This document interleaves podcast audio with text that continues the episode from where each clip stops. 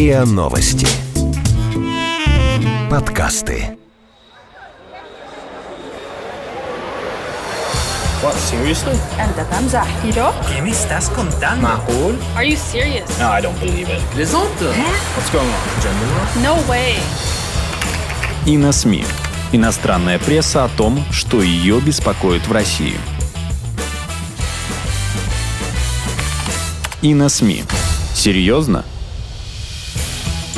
Добрый день! Вы слушаете новый эпизод подкастов и на СМИ. Как и обещали, продолжим говорить об Украине. С вами сегодня заместитель главного редактора Яна Наумова и обозреватель Дмитрий Бабич. Дмитрий, привет! Добрый день. Ну вот, закончился первый тур украинских президентских выборов, так что сегодня мы поговорим о том, как их освещали зарубежные средства массовой информации. Скажите, Дмитрий, вот в этих статьях про выборы там про нас что-нибудь есть? Дорогая Ян, не просто что-нибудь, а складывается такое впечатление, что вот все статьи просто про нас. Да, выборы Кажется- украинские, а Да, статьи про нас. Россию. Кажется, бывший президент Кучма все-таки был неправ, когда он назвал свою книгу, помнишь, «Украина не Россия». Западным СМИ за всеми бедами Украины все время мерещится Россия. А самый большой кошмар западных СМИ, знаешь какой? Это увидеть Украину и Россию вместе. О, нет. Вот ты, например, смотрела сериал «Слуга народа» с Владимиром Зеленским в главной роли? Нет, сериалы не смотрела, но, конечно, наслышана. Знаю о том, что там кандидат Зеленский, который сейчас как раз получил больше всех голосов в первом туре, играет школьного учителя, который вдруг становится президентом Украины. И я не смотрел. А, Честно тебе скажу, не смотрел этот сериал. А вот автор американского журнала Foreign Policy не поленился. Посмотрел все, сколько там есть сезонов. В общем, весь сериал, все сезоны. И ужаснулся. Вот что пишет журнал Foreign Policy про экранного героя Владимира Зеленского, такого президента-учителя по имени Василий Голобородько. Цитирую. «Если посмотреть все серии, то возникает впечатление, что Зеленский может свернуть все достижения Порошенко и вернуть Украину обратно в так называемый русский мир». Конец цитаты. И почему же американский автор Александр Мотыль сделал такой вывод? Неужели в этом сериале «Слуга народа» происходит воссоединение России и Украины, такая новая Переславская Рада? Да нет, Украина там просто разваливается. На западе появляется какое-то королевство Галиция. На востоке Союз свободных самостоятельных республик, СССР. А в середине какое-то невесть, откуда взявшееся еврейское государство со столицей в городе Умань. Вот это да. Так вот, автор американского журнала Foreign Policy, словно сталинский цензор, увидел в этом сюжете, как он выражается, вредную фантазию. Такие сериалы украинцам не нужны, считает он. Ну, конечно, ему-то лучше видно. Ну, а какие же сериалы нужны украинцам, А по вот его послушай, мнению? вот послушай. Автор Foreign Policy практикует то, что в советское время называлось конструктивной критикой. Он не просто ругает, он указывает, что Зеленскому надо вставить в свой сериал. И э, Мотыль рекомендует ввести в круг персонажей президента Владимира Путина в качестве агрессора, конечно. Потом показать, так сказать, в красках российские войска в Крыму и на Донбассе, а также, цитирую, показать зрителю размещение тысяч российских военнослужащих, танков и артиллерийских орудий вдоль границы с Украиной. Конец цитаты. Ну и на закуску неплохо бы с точки зрения обозревателя Foreign Policy зафиксировать кинематографически блокаду украинских портов на Азовском море. Прям все по пунктам разложил. Вот впору сценарий писать самому автору этой статьи. Ну, во-первых, украинские корабли из азовских портов входят и выходят. А во-вторых, очевидно, этот самый автор Foreign Policy считает Зеленского очень состоятельным человеком, если предлагает ему такие масштабные расширения добавочной съемки.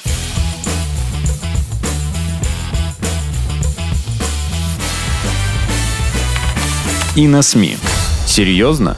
Ну, если верить британской Daily Telegraph, Зеленский вправду человек не бедный. Газета приводит и последний предвыборный слух про Зеленского, цитирую. Перед выборами Зеленского объявили собственником незадекларированной 15-комнатной виллы на итальянском курорте, популярном среди таких российских олигархов, как Роман Абрамович и Олег Дерипаска. Конец цитаты Daily Telegraph. Да, эта новость была просто во всех соцсетях, кто, кто ее только не процитировал. Но, Дмитрий, обратите внимание, с точки зрения британских журналистов, плохо не само наличие этой виллы у Зеленского, не задекларированной виллы за рубежом, а то, что он может соседствовать с, таким, с такими вредными ро- российскими олигархами, как Дерипаска, Абрамович. Вот купил бы он виллу где-нибудь рядом с хоромами бывшего украинского премьера Яценюка в Америке, Америке. Тогда все было бы нормально. Ну, тут я с тобой немножко не соглашусь. Западные СМИ очень переживают по поводу коррупции на Украине и порой не готовы ее прощать даже таким своим сторонникам, как Порошенко или Яценюк. Та же Daily Telegraph с огорчением пишет о знаменитом деле Свинарчуков, скандал вокруг которого разразился на Украине незадолго до выборов. А, да, это скандал, из-за которого Порошенко закидывали плюшевыми свинками. Вот-вот, именно тот самый. И вот как о нем пишет газета Daily Telegraph.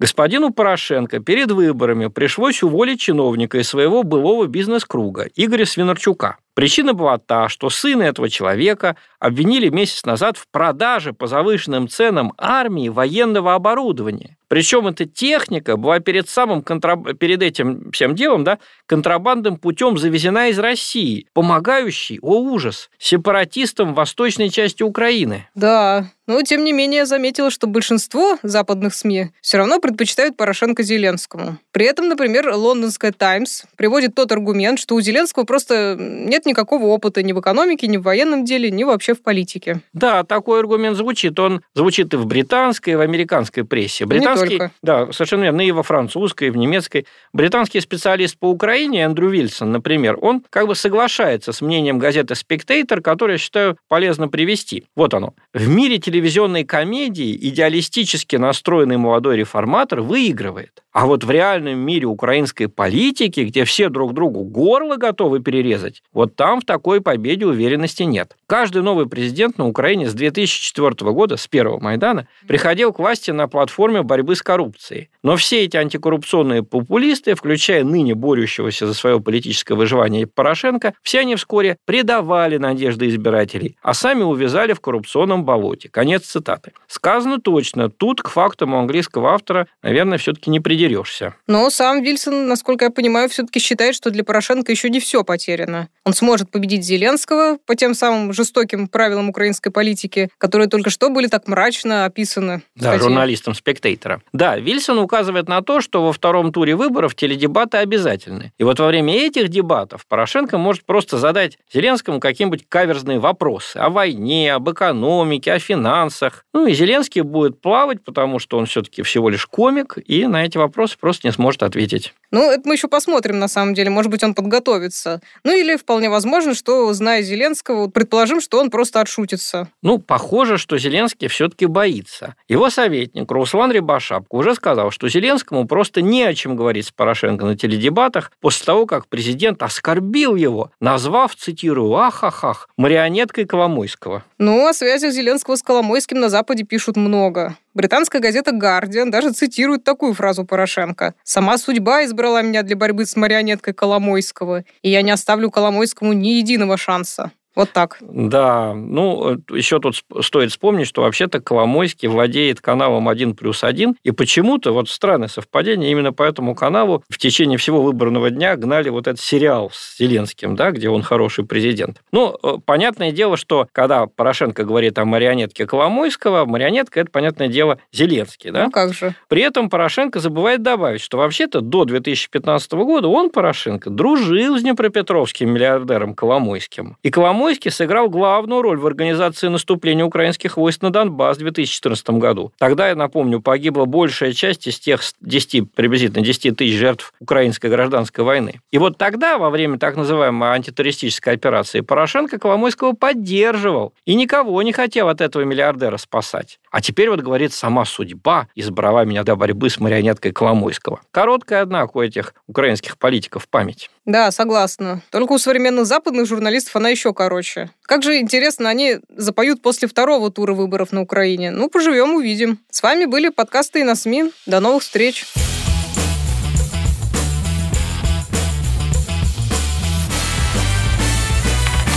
И на СМИ.